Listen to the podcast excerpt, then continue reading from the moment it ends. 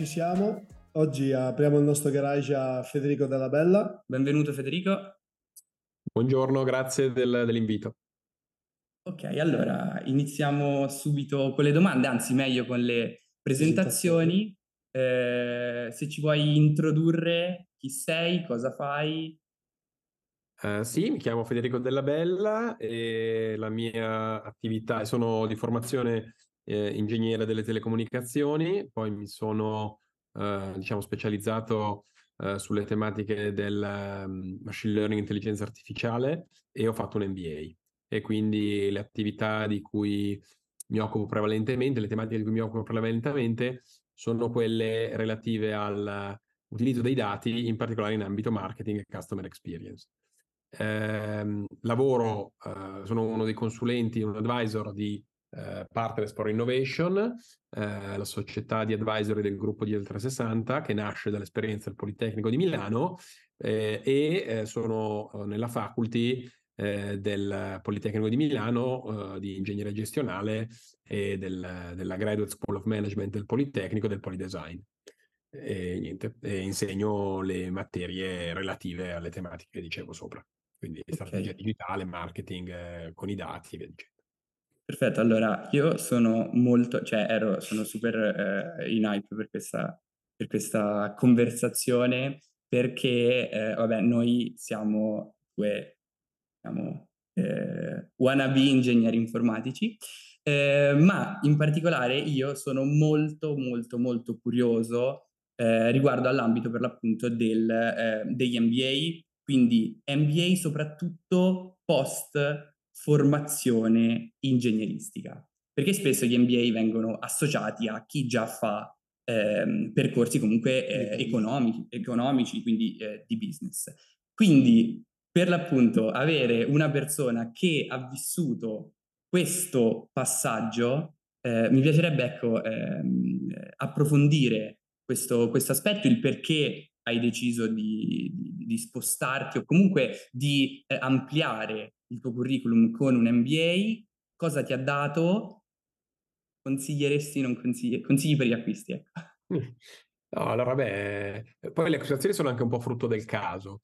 Eh, io forse ho un po' seguito gli hype, devo dire la verità, sono un po' vittima degli hype. Nel senso che io, insomma, credo di avere circa il doppio della vostra età, eh, forse un po' meno, dai, però insomma un bel po' di più. E, ehm, quando mi sono iscritto in ingegneria delle telecomunicazioni erano, era la fine degli anni 90 e quindi eravamo nell'esplosione ovviamente della, dell'era eh, di, di, del prim, la prima era del, del web eh, sostanzialmente nata nel 93-94 esplosa poi in quegli anni e le telco erano veramente diventate enormi. Tra le altre cose c'erano anche delle situazioni incredibili, no? La valutazione in borsa di un'azienda come Tiscali era superiore a quella della Fiat all'epoca, no? All'epoca sembrava strano che un'azienda senza asset fisici importanti fosse così più valutata rispetto a un'azienda che aveva macchinari, impianti, tecnologie importanti. Poi è diventata un po' la norma negli anni zero, ma non era. Quindi ho, ho preso quella decisione di fare quel, quel percorso un po' guidato da quello. Poi, eh, diciamo, lavorando, ehm, mi sono quasi da subito interessato poi più a tematiche eh, manageriali, gestionali in realtà, no? come molti ingegneri anche informatici o soprattutto telecomunicazioni ho visto che capitava, gli informatici spesso hanno voglia di poi andare bene a fondo sul... Manettare. Sul... Esatto. esatto. Eh, però ecco, diciamo, il tema poi è stato, mi sono reso conto a un certo punto di non avere abbastanza strumenti cioè nel momento in cui, eh, pur partendo da tematiche di innovazione digitale, via dicendo, ci eh, si trovava a discutere a dei tavoli eh, di strutture dei costi piuttosto che di un, eh, di un conto economico, di una, degli aspetti organizzativi, beh, eh, è chiaro che il percorso di studi, il piano di studi proprio di ingegneria delle telecomunicazioni non dà quasi nulla. Eh, all'epoca c'era un solo esame che riuniva insieme microeconomia, quindi sostanzialmente eh, lo studio delle del varie strutture di mercato, domande e offerte e via dicendo, la parte di struttura dei costi, un po' di cost accounting e un pochino di organizzazione aziendale, probabilmente veramente capendone poco, perché chiaro era molto anche denso, in un percorso che per il resto nei primi anni aveva chimica, analisi 1, analisi 2, geometria, cioè veramente diverso. E, e, mi, e mi mancava qualcosa. In particolare quando ho deciso di farlo e quando c'è stata la crisi di Lehman Brothers, io mi sono reso conto di non capire assolutamente nulla di, quel, di quanto eh, stava succedendo, cioè eh, cosa significasse il bail-in, cosa significasse un bail-out, perché c'era stata questa crisi. Cioè, i meccanismi dell'economia e della finanza mi erano alla fine ignoti. E, ehm, e, quindi ho deciso di fare questo percorso, eh, cioè ho fatto un po' di ricerche per vedere e capire quale fosse il migliore. Diciamo che eh, l'MBA ha il vantaggio di permettere un'applicazione pratica nel contesto aziendale. Eh, io lo consiglio soprattutto a chi ha una formazione o tecnica o umanistica, e quindi o giuridica, ma non eh, una, chi ha fatto ingegneria gestionale, sì, è, gli è utile lo stesso perché l'approccio è differente ma è fondamentale secondo me per tutti quelli che hanno fatto veramente un approccio in materie tecniche o materie umanistiche o giuridiche. E lì è veramente importante. E, e ti fa cambiare veramente il modo di vedere le cose, impari a, a, capire cosa significano i modelli di business, poi approfondisci i temi del marketing, i temi della supply chain, i temi della finanza, i temi dell'economia, i temi, i temi del, dell'accounting, quindi della finanza aziendale, quindi effettivamente come eh, un'azienda poi eh, si finanzia, sta in piedi, remunera e sostiene i propri asset, investe. Eh, queste sono cose che senza l'MBA non avrei mai, eh, non sarei mai riuscito a farlo da autodidatta, diciamo. E nel lavoro è difficile che uno abbia tutta questa span di cose. Magari ne vede un pezzettino e appena esce da lì cade, no? E quindi io mi rendevo conto di quello. Poi in realtà dagli anni eh, negli anni 10 è esploso tutto il tema dei dati e mi sono reso conto che insomma era una cosa su cui in particolare per chi faceva marketing potesse essere veramente importante e quindi a quel punto ho fatto dei percorsi di specializzazione, in questo caso meno formalizzati, però ho fatto delle certificazioni piuttosto che delle attività eh, di, di, formazione con università soprattutto americane in questo senso, quindi la Kellogg School eh, of Management e mm, la MIT Professional, quindi quello che dà delle licenze professionali, eh, per approfondire appunto questi, questi aspetti. E, e, devo dire che da un lato la, la, la, forma Mentis che ti dà dal punto di vista dell'utilizzo dei dati a livello business e dall'altro lato anche un po' di fondamenti tecnici di eh, data science e data engineering eh, ti rafforzano e ti permettono poi di, diciamo, mh, mm, sviluppare progetti in quell'ambito. Quindi, diciamo, il mio percorso formativo ha un po' seguito gli hype eh, e eh, sono, ho cercato anche un po' di andare poi a, a, colmare però i gap che avevo nella formazione, perché è chiaro che una formazione puramente ingegneristica non ti dà eh, quell'approccio business che a volte serve, l'approccio manageriale, ma soprattutto la conoscenza anche soltanto. Se devo aggiungere una cosa, io credo che una, un corso come l'MBA dia il massimo se eh, fatto dopo qualche anno di lavoro. Cioè, eh, se uno esce dall'università e direttamente atterra in un MBA, va benissimo, eh, per carità, va benissimo. Però ehm, l'ideale sarebbe magari invece arrivarci dopo, aver fatto un percorso di, di, di, di lavoro, magari poi dipende poi da che interessi ha eh, ciascuno, però chi viene da un percorso come il vostro sicuramente in questo momento può trovare delle cose straordinariamente interessanti all'incrocio tra tecnologia e business eh, magari anche in contesti di consulenza che hanno il vantaggio di fare una crescita, permettere una crescita accelerata, perché si vedono tanti progetti, tanti casi diversi. E poi magari dopo 3, 2, 3, 4 anni, ecco una, qualcosa come l'MBA permette di allargare eh, questo tipo di competenze, quindi quello che è un bravissimo magari ingegnere, sviluppatore eh, tecnico può diventare anche un brav- bravissimo manager eh, gestendo anche tematiche più organizzative, persone, piuttosto che progettualità che vanno anche oltre la dimensione tecnologica, abbracciando quella strategica piuttosto che, eh, piuttosto che altre, altre dimensioni organizzative, anche perché no. Io mi rivedo tantissimo in questa parte in cui effettivamente anche noi in triennale c'era, c'è questo unico corso di economia e organizzazione aziendale in cui c'è un purpurri di roba e, e effettivamente eh, lasciato un po' lì e il, la cosa infatti che più mi ha spinto a fare questo tipo di percorso di doppia laurea di IT Digital è stata la, il fatto che oltre ad avere X crediti di, ehm, di ingegneria informatica abbiamo obbligatori vari corsi di innovation and entrepreneurship, quindi ehm, che facciamo per l'appunto con, eh, nella parte di ingegneria gestionale, ma che cioè, si vede proprio il, il, tipo di, il tipo di skill diverse che ti permette, sì. cioè, e, e quanto ehm, possano arricchire una persona soltanto tecnica. Sì, no, io stavo pensando al fatto che io sono un po' il contrario di Matteo, sono molto più per la parte eh, smadettona e quindi voler approfondire, diventare effettivamente ingegnere, continuare nel campo informatica, però mi accorgo sempre di più che se uno vuole fare carriera devi comunque in qualche modo avere a che fare con l'amministrazione e con eh, i lati economici Quindi sì. se vuoi diventare il manager anche di quello che stai facendo te in campo, in campo data science, devi comunque saper gestire queste tematiche. Quindi la mia domanda è anche per uno che magari vuole fare una carriera molto più tecnica, comunque può essere un valore aggiunto che le aziende vedono in te. Io, io credo di sì. Allora, mh, mm, poi, mh, mm, L'Italia è un paese particolare. Innanzitutto, eh, rispetto al corso, rispetto al corso di, del biennio, è un corso fondamentale, quindi è giusto che venga fatto ed è giusto che ci sia questo, eh, che metta, diciamo, nel, eh, anche nella testa dei, di chi poi farà un percorso molto più tecnico eh, degli elementi di microeconomia, degli elementi di organizzazione aziendale, degli elementi di cost accounting, vari, vari elementi di bilancio, eh, però è chiaro che con un corso solo non si può andare molto al di là, no? Eh, quindi ehm, si, si, si, capisce che c'è un mondo diverso. Io ricordo che da studente facevo molta fatica perché è chiaro che l'approccio eh, in, in, quel contesto è molto diverso. Mi ricordo che avevamo speso ehm, una volta, penso, diverse ore perché poi all'epoca non era digitale, eh? all'epoca era tutto, era tutto, stampato, quindi noi avevamo le dispense, immaginatevi un, un, un conto, um, uno stato patrimoniale, ok? Uno stato patrimoniale, sapete che parte destra e parte sinistra devono essere uguali, ok? Eh, non tornavano mai uguali. Fino a parte tornare uguali.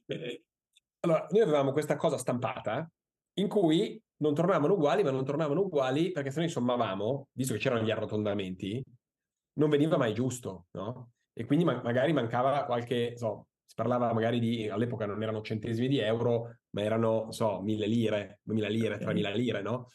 Cosa che una persona che ha un approccio business dice, vabbè, non è un problema, no? Ma se uno fino al giorno prima stava lavorando sulle microonde in cui per far funzionare la tal guida d'onda doveva avere esattamente quell'indice di rifrazione alla 10 alla meno 6, arrivare a una cosa in cui sì, arrotondo qui, arrotondo lì, viene lì e, viene, e, poi veniva, e vi rimanevi spiazzato. E quindi questo, cioè, io l'ho capito dopo, cioè rivedendolo tanto tempo dopo, che era, era un'assurdità incaponirsi nel far venire il risultato esatto al millesimo, perché poi non, non è mai così, eh, da un lato. E dall'altro lato poi anche l'approccio ai problemi, no? L'approccio al problema, per esempio, parlavate della data science, eh, alcuni manager hanno una grande eh, pregiudizio nei confronti di alcuni data scientist perché temono che questo data scientist senza competenza di business eh, inizi a fare queste esplorazioni no, dei dati, questo mining dei dati perché si diverte, perché gli piace andare a capire delle cose, senza collegare questo a un impatto di business concreto. E questo fa sì che un'analisi che doveva durare magari 10 giorni, ne duri 35 e alla fine il risultato marginale di quei 15 giorni in più, quei 20 giorni in più, sia irrisorio, che non giustifica quel costo. Ecco, secondo me questo è sicuramente un tema che un approccio business facilita. Poi, rispetto alle aziende italiane, l'MBA è un titolo che fuori dalle grandi aziende non è conosciuto, cioè eh, se uno va fuori dal, veramente dalle dal livello o magari ci sono qualche imprenditore illuminato, ma insomma è dif- è, non è facilissimo. Eh, però è chiaro che invece in alcune grandi aziende diventa anche un requisito. Cioè io mi ricordo, eh, di, aver, mi ricordo di aver avuto in aula, eh, di essere stato da, da collega invece anche da studente in aula con persone che lo facevano perché nella loro organizzazione sopra un certo livello, per policy magari internazionale spesso, spesso gruppi internazionali, eh, senza un MBA non si andava un MBA o un dottorato in materie affini, no? Penso a molte farmaceutiche, no? Un dottorato in uh, chimica piuttosto che MBA, piuttosto che tutte e due, alcuni. Ehm, diciamo che non è che è la cosa che ti fa di ipso facto avanzare, ma eh, diventa un punto di parità, no? per citare un, un concetto del, un po' del, della strategia del marketing. Quindi eh, gli altri ce l'hanno, quindi devi avercelo anche tu.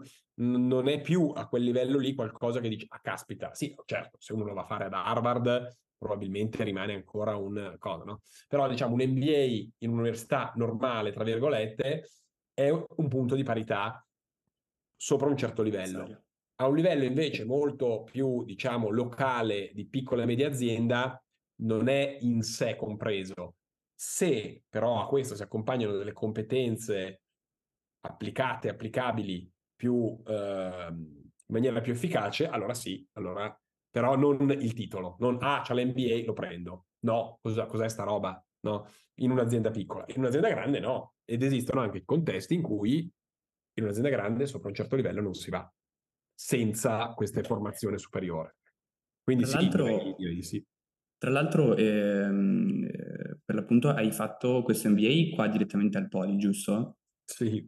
E, e eh, avevo visto, ho letto qualche articolo ultimamente, nonostante il Politecnico in Italia sia prevalente, prevalentemente conosciuto come un'università tecnica, ehm, la parte per l'appunto di ehm, School of Management, comunque la Business School del Poli, sta diventando sempre più riconosciuta e più importante, eh, leggevo anche, era stata inserita top 10 dal Financial Times, quindi ehm, eh, hai vissuto anche un po' eh, sia poi da docente, insomma, eh, questo exploit della, del lato business eh, del Poli.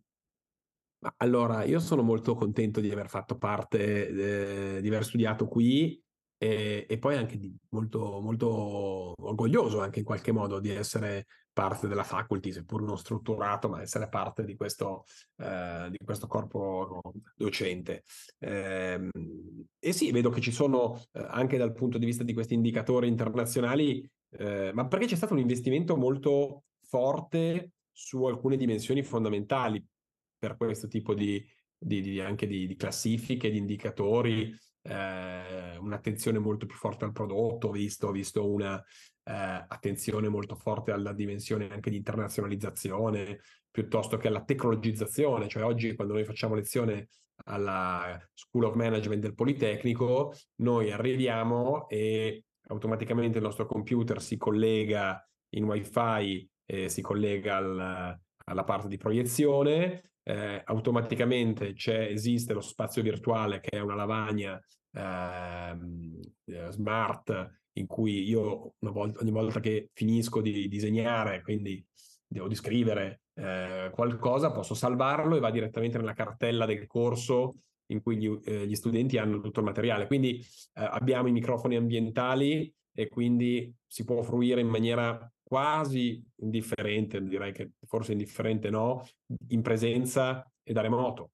E quindi insomma è qualcosa che, che prima non c'era, no? Eh, diciamo che questo è stato anche la parte tecnologica anche accelerata dalla pandemia. Poi sicuramente c'è una, um, un investimento molto forte da parte della faculty che effettivamente ha, ha portato a questo miglioramento. Poi è chiaro che il Politecnico si giova anche del fatto che è anche la sua School of Management che eh, l'economia, i business sono sempre più dominati dalle aziende tecnologiche, quindi capire la tecnologia diventa fondamentale.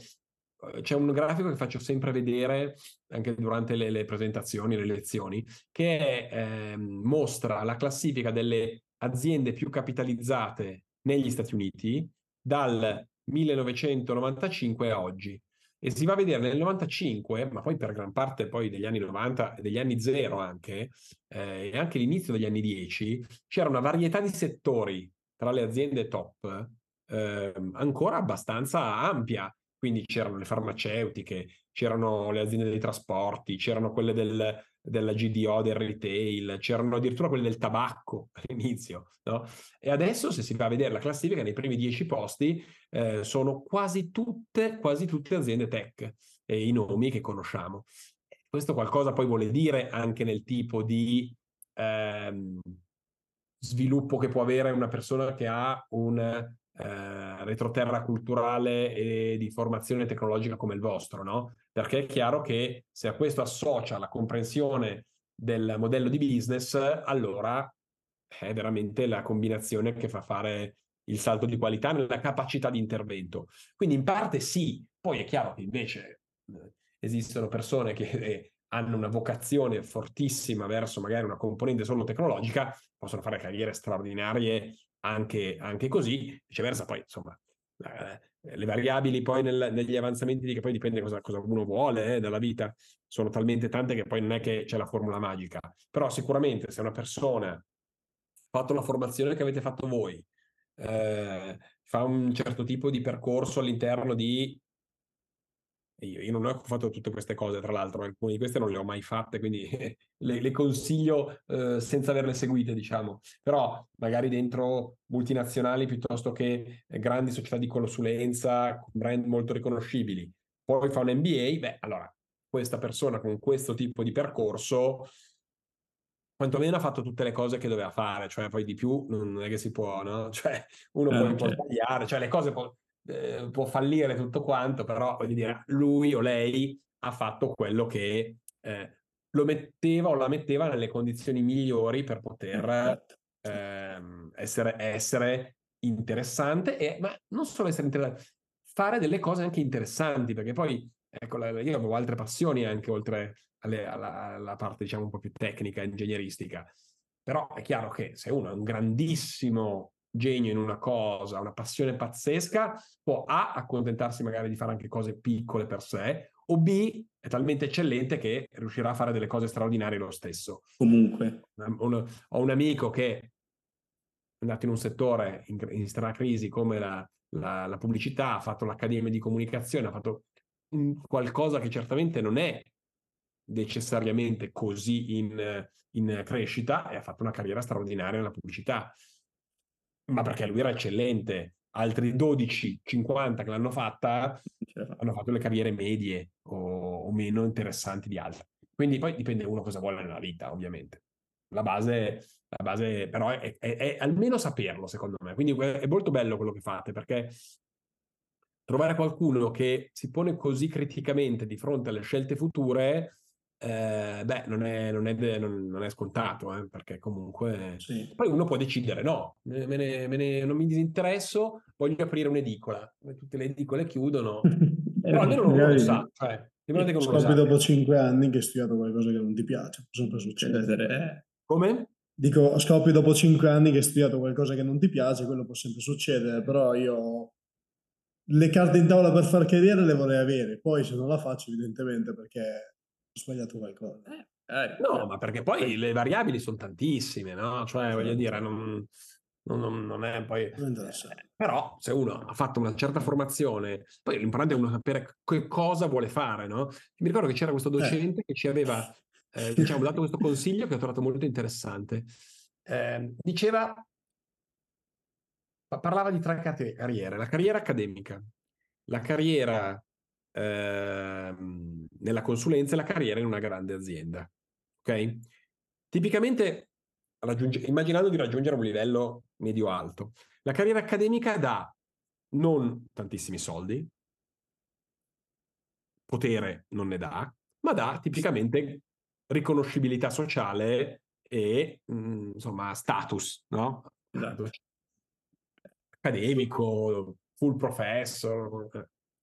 La carriera manageriale dà tipicamente eh, a livelli alti tanto potere, anche se uno ha potere magari su tante persone, controlla budget enormi, controlla persone, eh, quindi ha la possibilità di incidere su dei progetti anche molto grossi, di solito dà anche abbastanza denaro, non è detto, a meno che casi straeccellenti che dia grande visibilità e riconoscibilità sociale. Anzi, in molti casi sapete che chi sta in corporate anche con politiche molto restrittive dal punto di vista anche del uh, disclosing di informazioni riservate, uh, tipicamente non può neanche parlare in un convegno, cioè deve chiedere anche a livelli piuttosto alti.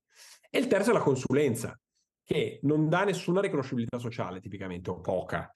Eh, non dà potere in maniera particolare, di solito se uno fa un po' di carriera dà parecchi, parecchi soldi. E quindi uno in questa... Bello questo. Si fanno i bilanciamenti della vita, no? È chiaro che tipo in consulenza si, si lavora forse a un ritmo un po' più frenetico, eh, eh, carriera accademica si è molto indipendenti, cioè soprattutto nel momento in cui si è full professor, non hai, non hai di fatto un capo, no? Quindi, e invece la consulenza è un po' un mix di cose, ecco. quindi insomma eh, il, lavoro in azienda è un po' un mix delle due, quindi insomma è un po' la, la, le scelte no, che poi uno può fare, poi uno può fare invece l'imprenditore, può fare, insomma ci sono tante alternative. No? Sto ragionando su quello che ha detto, sì, sulla parte di consulenza e te hai fatto come lavori consulenza, solo consulenza o hai fatto anche qualche altro tipo Praticamente sì, praticamente solo in consulenza, quindi o comunque Eh, società di verrebbe da servizi. chiedere perché io sono molto combattuto sulla consulenza. Servizi, consulenza servizi e poi, e poi do- attività, diciamo, di docenza. E vorrei chiederti pro e contro.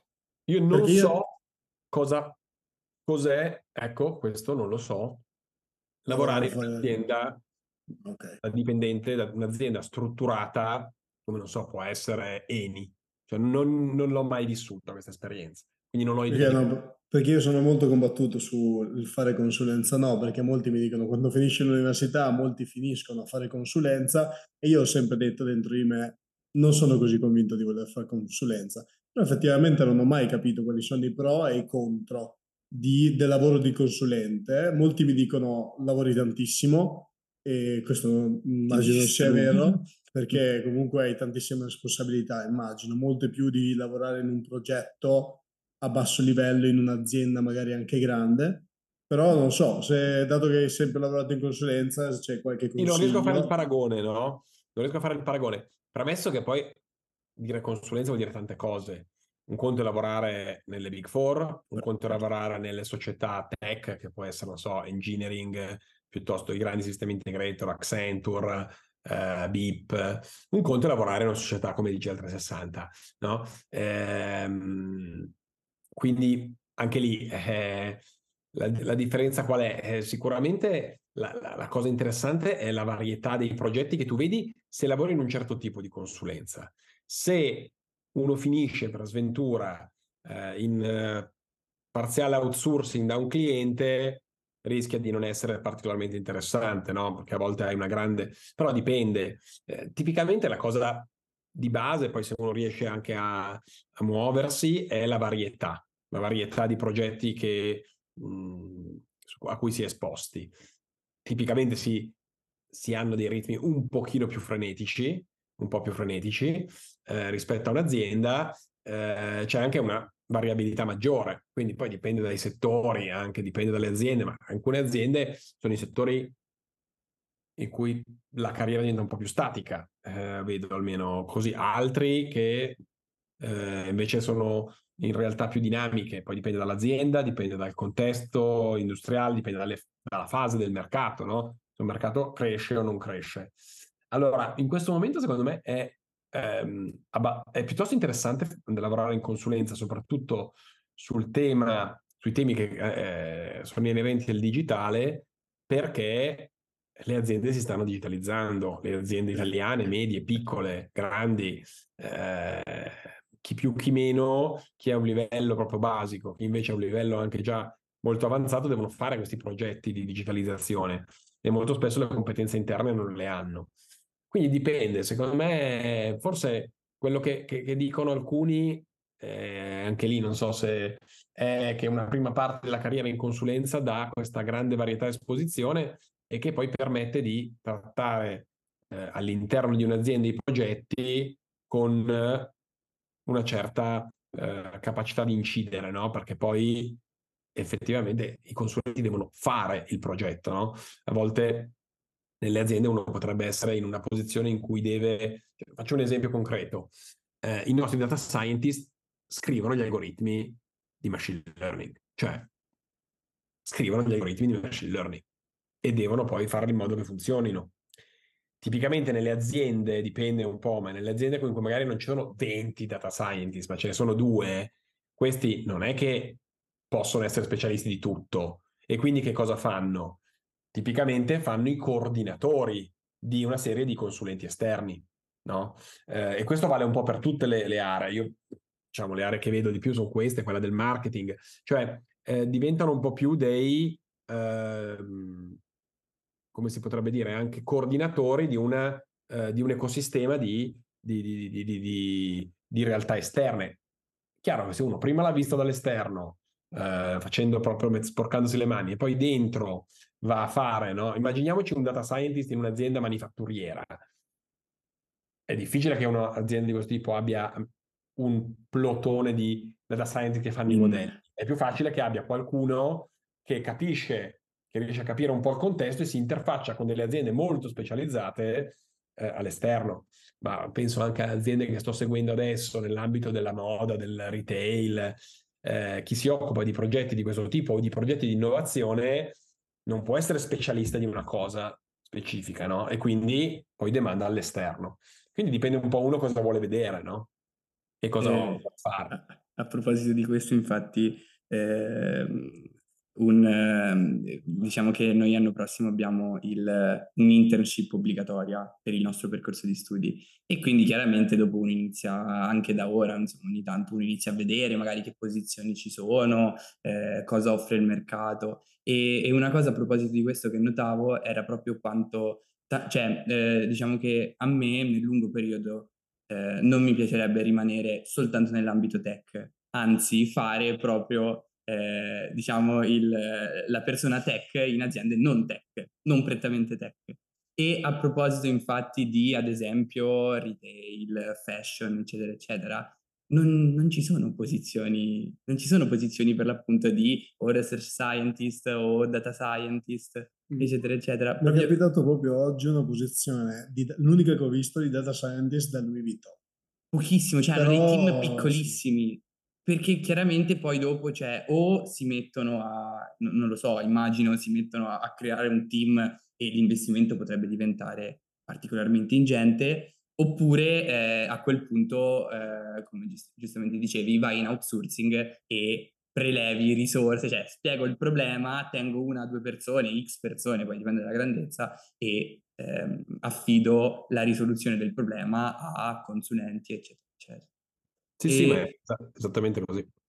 E, eh, e, un'altra cosa che volevo legare per chiudere il, il discorso di prima di eh, quanto possa essere avvantaggiata una persona che ha sia un background tecnico, sia poi eh, competenze manageriali, eh, mi, in mente, mi, vengono in mente le parole di, di Musk, mi ricordo, po' poco tempo fa, eh, nel futuro tutti i eh, manager saranno tecnici. tecnici eh, e, e, lo dimostrano tante aziende in cui i CEO, i vice president, tutte queste posizioni qui sono occupate effettivamente da gente che poi vai a vedere ha fatto ingegneria, ha fatto che è molto specializzata dal punto di vista tecnica, tecnico in quello che fa e che poi successivamente ha intrapreso una carriera eh, manageriale. Quindi ehm, ci sono proprio de- delle evidenze lampanti di, di, di, questo tipo di percorsi e di quanto alla fine o eh, sì, ti specializzi con un dottorato, eccetera, eccetera, oppure ehm, eh, un MBA, comunque percorsi di master eh, in ambito business, eh, ti diano quel qualcosa che ti manca in qualche modo. Ehm, eh, dal punto di vista ecco, del, del, tuo lavoro, quindi anche dell'ambito ad esempio di ehm, digital marketing, in questi anni, quindi post MBA, post eh, diciamo percorso di studi, che sono stati poi gli anni assurdi perché dicevi eh, tutto era partito anche dalla Lehman Brothers, queste cose qua. Ehm, in questo ultimo decennio, 15 anni, come hai visto il um, cambiare il marketing nelle aziende, essendoti occupato di, di consulenza, avrei visto tanti casi studio e, e, come sta cambiando anche magari l'accelerata della pandemia? La questione utilizzo dati che attualmente è molto accesa? Eh, sì, decisamente. Sì, beh, allora, cos'è che è cambiato negli anni? Eh, quello che ho visto cambiare è che effettivamente le aziende più grosse eh, hanno internalizzato tantissime competenze. Quindi aziende, soprattutto in alcuni ambiti, no? se penso nell'ambito banking, tutta la tematica del, del, dell'utilizzo molto esteso, del, per esempio, degli analytics eh, anche avanzati, anche, anche eh, intelligenza artificiale. E quindi diciamo c'è una, una fascia alta che si è dotata di, o di agenzie interne, grandi aziende interne, anche di agenzie interne di comunicazione di fatto, no? quindi comunicazione digitale, digitale. E questo è stato un grande cambiamento. L'altro cambiamento è, eh, riguarda, riguardato le aziende medie che sono un po' in ritardo eh, e che stanno iniziando a fare delle cose, hanno iniziato poi col tempo, poi con diversi livelli a seconda della tipologia eh, e che quindi stanno avviando dei progetti di questo tipo. Rimangono un pochino di temi aperti in questo caso, no? rimangono il tema delle competenze, il tema del reskilling della propria forza lavoro, eh, insomma, queste, queste sono, rimangono, e il tema anche della scarsità di alcuni profili, no? Eh, sono molto scarsi dal punto di vista della quantità e del numero, eh, gli ingegneri informatici, gli ingegneri elettronici ancora di più, eh, i data scientist eh, ricevono delle, già dal primo impiego dei compensi veramente in, fuori media rispetto all'Italia, al, al tipico EVOS. Diverso chi si occupa di IT, eh? IT ancora sconta un po' che l'IT è visto come quello che attacca i cavi e aggiusta il computer in alcune aziende. Mm. Poi dipende non certamente appunto in quelle che hanno investito pesantemente lì. Rispetto a quello che dicevate Uh, sulle... No, onestamente non conosco le statistiche, eh, vorrei vederle. Eh, un tempo molti a livello top management a livello SEO provenivano più da una carriera, da una carriera commerciale o finanziaria, tipicamente. Probabilmente adesso è vero che ci sono invece sempre più casi e magari le aziende industriali no? avevano il, il, l'amministratore delegato, il top management che invece proveniva da una parte te- tecnica. Forse adesso si sta invece un po' più eh, diffondendo. E, ehm, e poi invece l'altra, L'altra cosa che invece mi sembra interessante è che le società di consulenza, anche quelle di consulenza manageriale di tipo strategico, tipo le Big Four, eh, si stanno dotando di competenze tecniche molto avanzate, che prima non era necessariamente così, no? Proprio, una... proprio l'altro giorno con Matteo abbiamo notato che tipo McKinsey sì. eh, stava aprendo la divisione di artificial intelligence. Ah, già attiva, si chiama tipo McKinsey Black qualcosa del genere. Probabilmente no, da, non da Che faceva proprio specializzata solamente per... Solo AI. Per AI, sì. E... Esatto, è venuto prima col digitale, per esempio Accenture ha acquisito Fjord, mi pare, quindi con una società di design, poi ha, ha, l'ha trasformata sostanzialmente in Accenture Song, quindi con l'idea prima Accenture Interactive, mi pare. Quindi eh, da un lato un'idea di investimento su un digitale eh, anche molto collegato appunto allo sviluppo di applicativi, non solo a grandi sistemi infrastrutturali, ma anche applicativi. E, e, poi invece anche le società di consulenza più appunto legate alla consulenza strategica, quindi di tipo, tipicamente l'output tradizionale era un pacco di slide che davano la, la, sostanzialmente la, le linee guida per la strategia, hanno anche loro, diciamo, fatto evolvere, eh, fatto evolvere hanno anche loro aggiunto o ho, ho integrato la parte tecnologica, quindi questo è abbastanza interessante anche, è vero.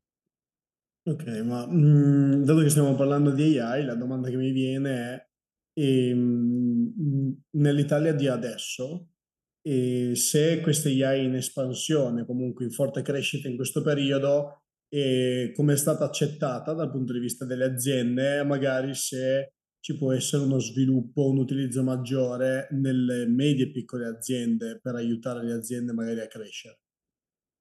Allora, qua eh, credo che la cosa utile sia riferirsi ai dati, no? Che il, cioè, se, se, li trovate, credo anche disponibili liberamente in rete. Sono dello, dell'osservatorio Artificial Intelligence del Politecnico, della School of Management.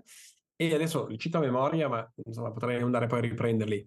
Eh, progetti, lasciamo termine, stare il termine AI, ma diciamo di di advanced analytics o di machine learning o comunque utilizzo importante dei dati eh, da parte delle aziende, c'è una penetrazione importante tra le grandi aziende, cioè non dico tutte, ma quasi tutte, eh, una penetrazione eh, invece molto più scarsa, mi sembra che fosse addirittura il 6% eh, per aziende med- eh, medie e piccole, che sono poi il 90 e passa per cento.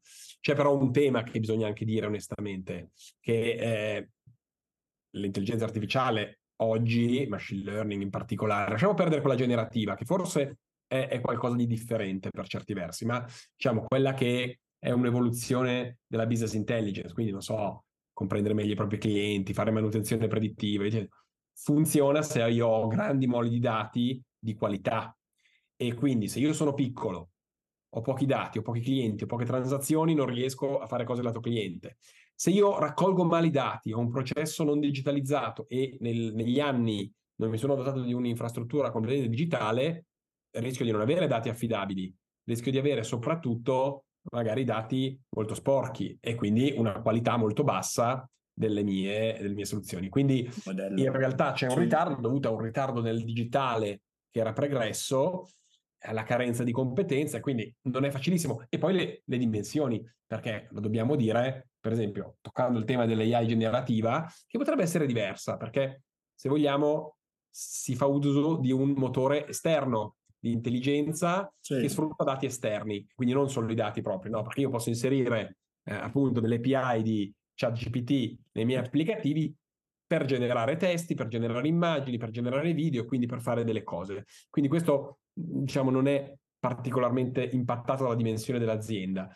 Eh, però, però, quello può essere... Bisogna ricordare che quel sistema è stato fatto con miliardi di dati certo. e, di, e, e, variabili di dimensioni enormi, fatte con degli investimenti ingenti. Senza questi, sui dati interni, adesso non quel livello lì, eh, che siamo a un livello eh, che non era diciamo, neanche avvicinabile dal, dagli altri analoghi sistemi, ma comunque anche su scale notevolmente inferiori, senza quello i modelli sono anche abbastanza difficili da fare e quindi c'è, c'è anche un problema oggettivo di grandezza, no? E poi dal tipologia di business anche. Quindi business molti basati su eh, relazione, queste cose qua, difficilmente possono avvalersi questi strumenti. Quindi fare un, bisognerebbe fare un po' di valutazioni da questo punto di vista. Certamente la dimensione incide, le competenze incidono, ma anche eh, il tipo di business, no? Quindi tante transazioni, grande varietà di prodotti, grande varietà di clienti, cioè, mi spiego meglio, non è lo stesso fare questo tipo di attività, per esempio attività di, so, di customer intelligence eh, nella GDO, dove si hanno milioni di clienti e milioni di transazioni, e invece in una concessionaria d'auto che vende pochi prodotti a pochi clienti una volta sola. Cioè i risultati sono completamente diversi, no? E quindi non c'è una soluzione uguale per tutti, quindi bisogna capire un po' dove andare a, ad applicare. E, e quindi, insomma, eh, bisogna considerare. Partirei dai dati, i dati dicono certamente che insomma, nelle piccole e medie ancora c'è un'applicazione ancora superficiale. Giustamente anche eh, alla fine poi quando pensiamo a eh, chi effettivamente usa questi super modelli, eh, fanno poi, immettono i propri dati per fare ulteriore fine tuning, per creare modelli generativi ancora più più specifici per il loro caso, viene in mente ad esempio, mi pare un mesetto fa, Bloomberg.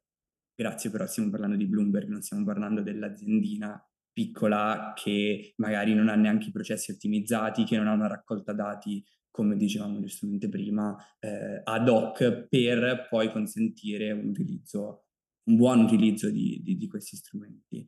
Io... Anche se comunque la possibilità di utilizzare dei modelli pretrainati da qualcun altro diminuisce questo problema.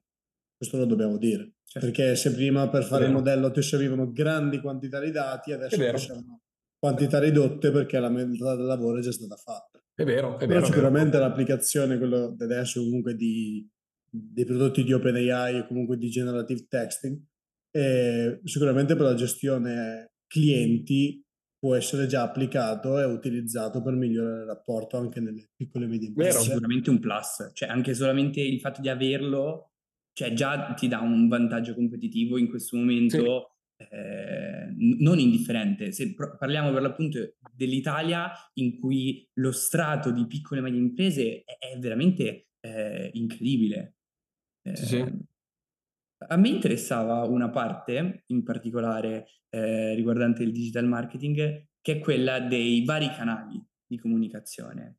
Cioè, in questi anni abbiamo visto ehm, un, uno stravolgimento, un grande cambiamento dell'utilizzo dei canali per fare del marketing sempre più personalizzato poi per, per, il, per il cliente. E ehm, volevo capire da questo punto di vista quanto vengono sfruttati i nuovi canali, ehm, perché ad esempio se allo stesso tempo tante aziende stanno investendo eh, nella parte per l'appunto dei social, ehm, mi viene in mente anche la parte del metaverso che ha avuto una grande impennata soprattutto in periodo pandemico, poi eh, c'è stata una leggera eh, diciamo, scesa, sì, un po', un po' si è scoppiato, e, ehm, però allo stesso tempo tante aziende si stanno ributtando, ehm, diciamo, nei... Ehm, vedo tanti, tante campagne proprio fisiche, eh, ad esempio i cartelloni pubblicitari, eh, tante eh, fermate della metro che vengono prese d'assalto da grandi aziende, quindi eh, magari dove possono trovare meglio il loro target, ok, tutta la fermata della metro diventa di quel brand con la loro campagna, eccetera, eccetera. Quindi dal punto di vista dei, dei canali di comunicazione, ehm, di come si arriva al cliente, eh, quali sono qualche, qualche esempio di come si stanno muovendo le aziende? Beh, domanda questa è enorme proprio, non, non, non, non so se riesco a dare una risposta. Allora, diciamo che l'evoluzione di, dei canali al, da questo punto di vista almeno, almeno dieci anni, quindi in realtà eh, siamo arrivati adesso a un punto, anzi trovo interessante eh, la riflessione che viene fatta oggi eh, sostanzialmente sulla fine di un'epoca eh, della comunicazione. Eh, tu citavi il metaverso, eh, se dividiamo le ere del web dalla prima era, no? che era un'epoca essenzialmente di eh, separazione tra chi produceva contenuti perché aveva diciamo, la capacità, eh, aveva i contenuti e la capacità anche di costruire, sostanzialmente di realizzare dei siti web per diffonderli e chi li fruiva. E quindi tipicamente era un web, voi non avete fatto in tempo credo a vederlo, però era un web statico, basato principalmente su testi, ah. pochissime immagini, quasi nessun video e quindi sostanzialmente si facevano poche operazioni, no? si fruiva soprattutto contenuto leggendo. Poi c'è stato il web 2.0 che è quello che eh, si è diffuso sostanzialmente dalla, eh, seconda metà degli anni zero, quindi dal 2004 in poi, e quindi in cui c'è stata da un lato la diffusione eh, dei primi social network, no? quelli addirittura prima di Facebook, no? Friendster, poi c'era Ehm, eh, MySpace eh, e poi altri e poi via via e quindi un web poi eh, la diffusione degli strumenti molto semplici i CMS come WordPress che quindi hanno reso il blogging o piattaforme addirittura come Splendor come eh, come cos'è, qual era l'altra, l'Altervista, cioè c'erano tutta una serie di piattaforme che permettevano di costruire il proprio blog a chiunque. Quindi lì c'è stata la moltiplicazione dei canali. Poi c'è stata la diffusione ovviamente dei social media, Facebook, poi Instagram, poi Twitter, poi LinkedIn, eh, poi adesso più recentemente TikTok, più tutti gli altri, anche, anche più, più, di nicchia, più piccoli o più effimeri magari, che hanno, sono durati un, a un certo punto, so se vi ricordate, si parlava tantissimo di Clubhouse. Incredibile, Clubhouse. liste d'attesa incredibili, esatto. cioè due settimane per entrare, mai usato. Esatto, no? Eh, ma perché? Ecco, lì è interessante, no? Perché poi c'è l'idea che questo Web 2, che poi diciamo, contempla anche tutta la parte di web app, quindi il fatto che noi sul web e, e, e mobile, quindi allargamento di banda, si può vedere in streaming eh, qualunque cosa, si, dei, si possono scaricare file giganteschi, eh, si può, eh, come si è dimostrato in pandemia, lavorare, studiare a distanza, eh, si può farlo anche da mobile. Eh, e poi c'è il tema che eh, sostanzialmente si può fare qualsiasi tipo di soluzione applicativa, quindi io posso pagare le tasse, eh, guardarmi un film, fare una quantità di attività enormi che prima erano effettivamente, eh, diciamo, realizzate in tantissime modalità diverse.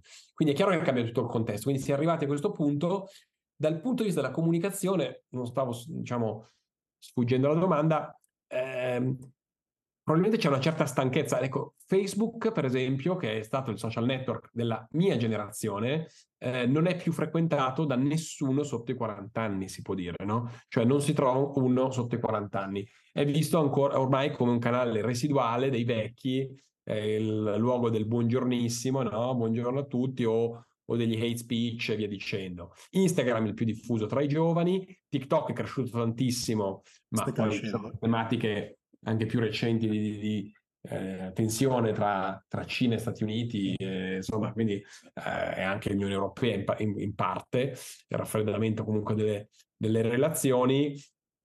E poi infatti si parla di metaverso, si è parlato di cryptocurrency, si è parlato di NFT, con l'idea che si fosse arrivato alla fine di una ehm, era tecnologica molto, molto breve, no? Come sono sempre più accelerate queste ere, e si cerchi qualcosa di nuovo.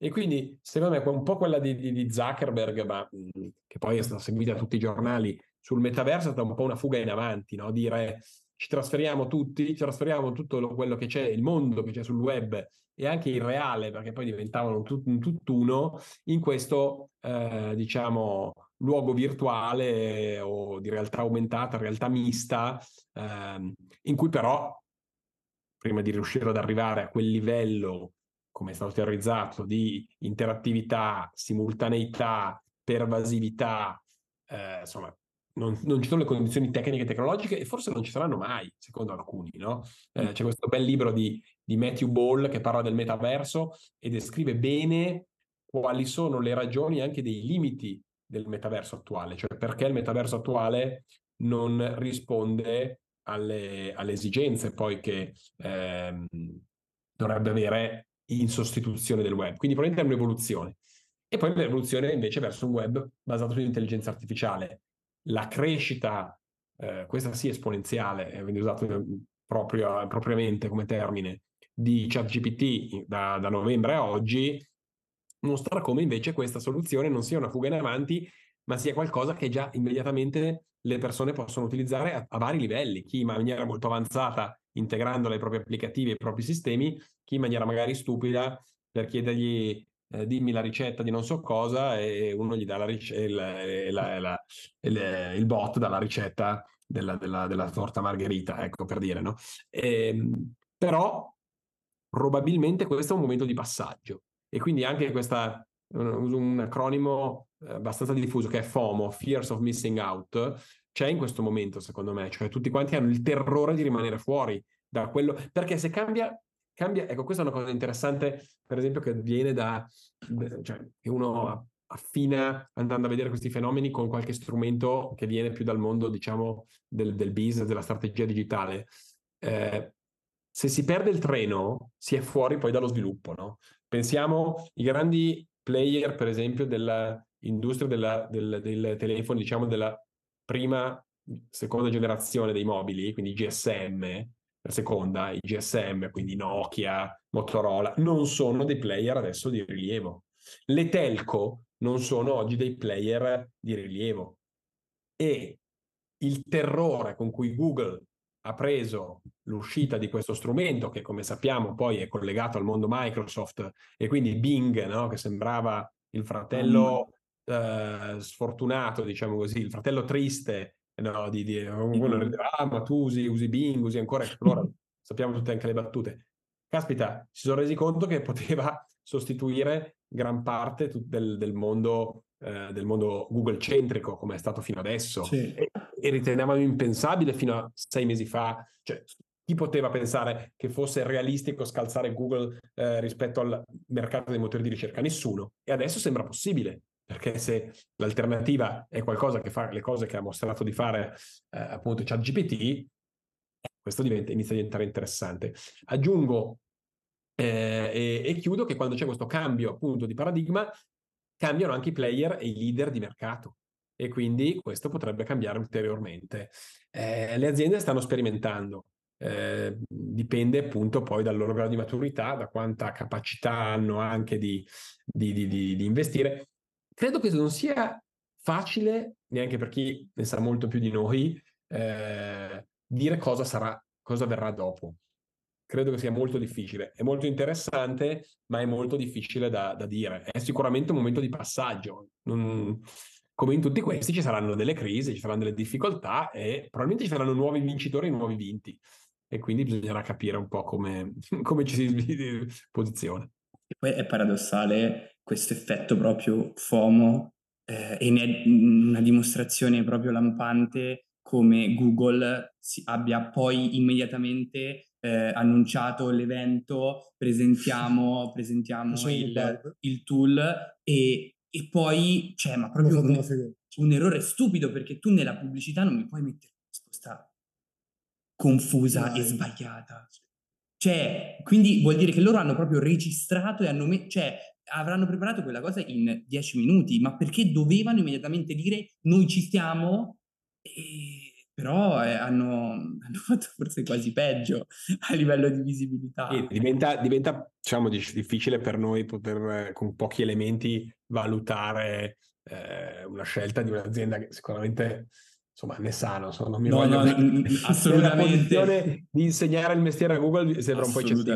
L'unica cosa è è sembrato, diciamo dall'esterno, è sembrato effettivamente che fosse una risposta ehm, a ChatGPT, al lancio di Bard anche magari non perfettamente tutto messo a posto, eh, per non, eh, diciamo, risultare indietro. indietro. Però, insomma, e quindi, insomma, sarà interessante vedere.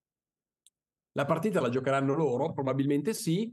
Ci sono anche dei player potenziali nuovi, Nvidia per esempio, eh, proprio per, perché la potenza di calcolo diventa ancora più importante, eh, quindi eh, avere una GPU in questo caso così, così potente, così certo. performante come, eh, come ha Nvidia, eh, infatti tanto è vero che adesso nelle prime 10 aziende americane capitalizzate del mondo c'è anche questa. È abbastanza interessante questo, questo aspetto. Stavo ragionando su come comunque questo aspetto che abbiamo tirato fuori adesso comunque cambierà, come, come hai detto te, molto le carte in tavola.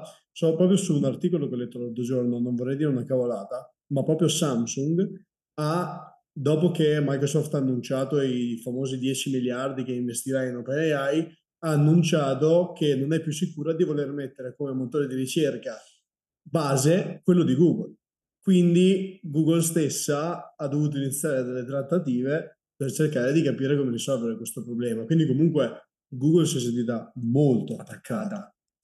Anche perché io personalmente, quando devo cercare qualcosa, adesso prima la cerco su ChatGPT e poi verifico se la risposta di ChatGPT ha senso cercando qualcosa su Google. Quindi non è che è stata attaccata da una tecnologia che dici dura due giorni ed è finita c'è una tecnologia molto importante, soprattutto quando i competitor ci stanno investendo così tanti soldi, che Microsoft il giorno dopo ha investito 10 miliardi, non è che ci ha investito due spicci. E un'altra cosa interessante secondo me era, eh, cioè anzi sarà capire eh, un attimo, eh, ad esempio, le mosse del, del, del, più grande player in questo momento, forse sì, ancora per capitalizzazione, che è Apple, che sembra che rimanga un po' lì al lato, eh, guardi, ehm, dovrebbero uscire probabilmente alla, alla, prossima conferenza per gli sviluppatori il loro dispositivo di realtà aumentata, però per quanto riguarda le AI generative ancora stanno lì, fermi, eh, ma non dimentichiamoci che un potenziale motore di ricerca con AI generativa su dispositivi Apple che sono nelle mani di X milioni, miliardi forse, non lo so, però comunque tantissime persone, nel momento in cui poi tu vai a mettere un tuo prodotto e lo rendi stock, lo rendi il prodotto di default in tutti i dispositivi, cioè anche lì eh, un eventuale Google o un eventuale Microsoft, cioè eh, è, è, è, interessante eh, capire proprio quali saranno i, i prossimi scenari. Ehm, vogliamo fare le nostre due domande di rito? Vai, inizia. Inizio io? Allora, queste sono le due domande che in genere facciamo ai, agli ospiti.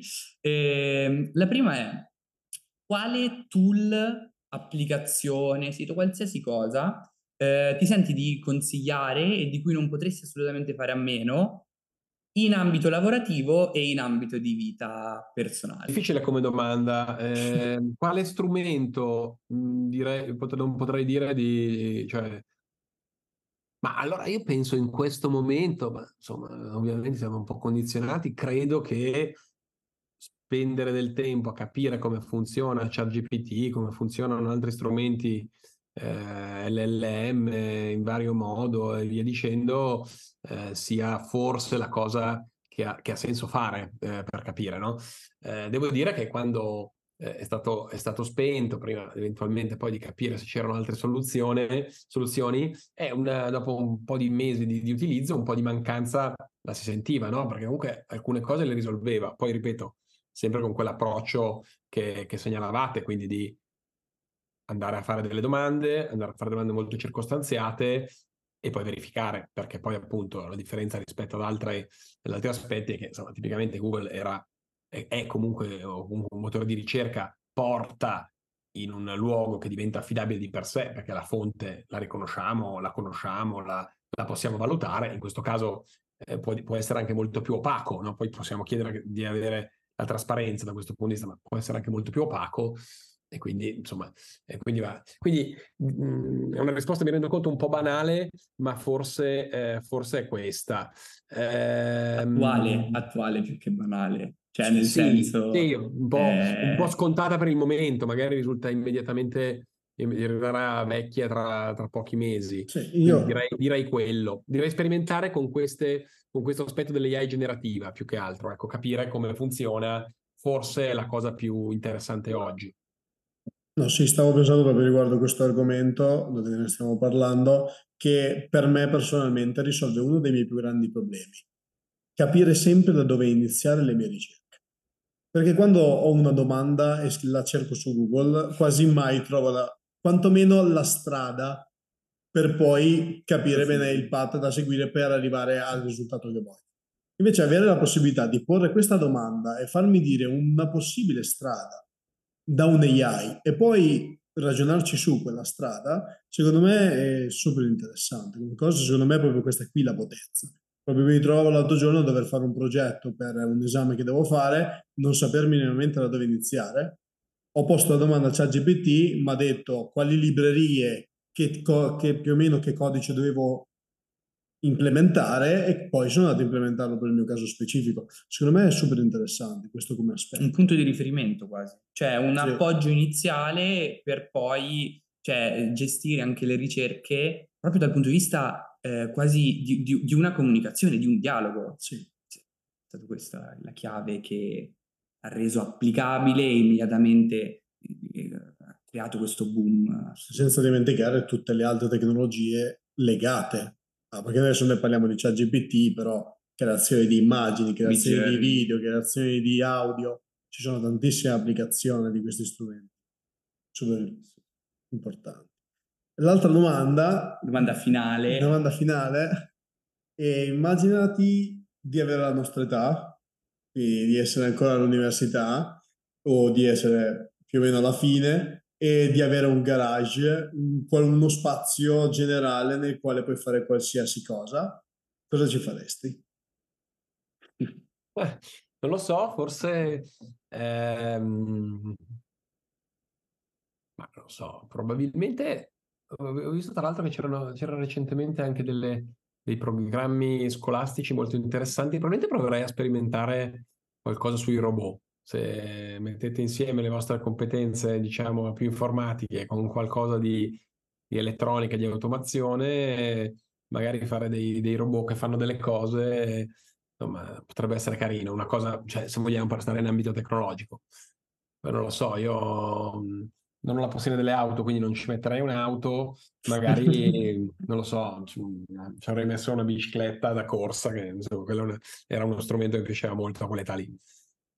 Interessante, interessante. È bello perché ognuno dà risposte chi più legate a quello che fa, chi più, meno legate. Cioè... Non, non, non, riesco a... Eh, cioè, eh, poi appunto la roba del garage funziona molto bene negli Stati Uniti perché hanno le case, le villette indipendenti, no? Da noi praticamente eh, non c'è il garage. Eh, quindi... Box auto al massimo. Box auto, posto esatto, che non va tanto bene.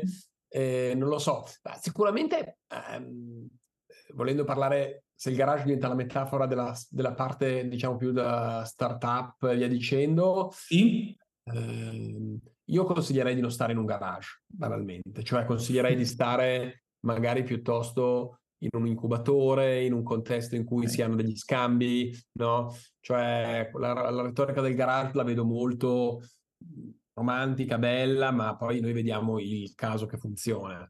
secondo me, se si fa innovazione, per esempio, voi che siete nell'ambito del Politecnico, eh, se avete delle, delle eh, idee imprenditoriali basate eventualmente sulla tecnologia, ma non necessariamente anche diverse, io cercherei di stare da subito dentro una comunità, una comunità come quella del Polyhub e quindi di per, proprio per magari provare a evitare qualche, qualche errore che, che naturalmente viene, viene fatto, per, per, avere degli scambi, per, per confrontarsi, magari per, per ehm, congiungere le forze con qualche, con qualche altra, altra realtà simile alla vostra o complementare. Ecco, forse queste, queste cose eh, eh, più che nel garage andrei lì e magari terrei il garage per fare delle cose più ludiche, appunto come magari il, il robottino o per mettere le cose che, che, a cui tenete, no? che può essere una macchina, una, una bicicletta, o non so, un modellino con Lego in scala naturale di non so cosa. ok, perfetto. Grazie mille Federico Grazie per voi. aver partecipato. È stato un piacere, molto divertente. Eh, complimenti all'iniziativa. Grazie, Grazie mille. mille. Perfetto, quindi ci siamo? Ci siamo. Finito, si paria.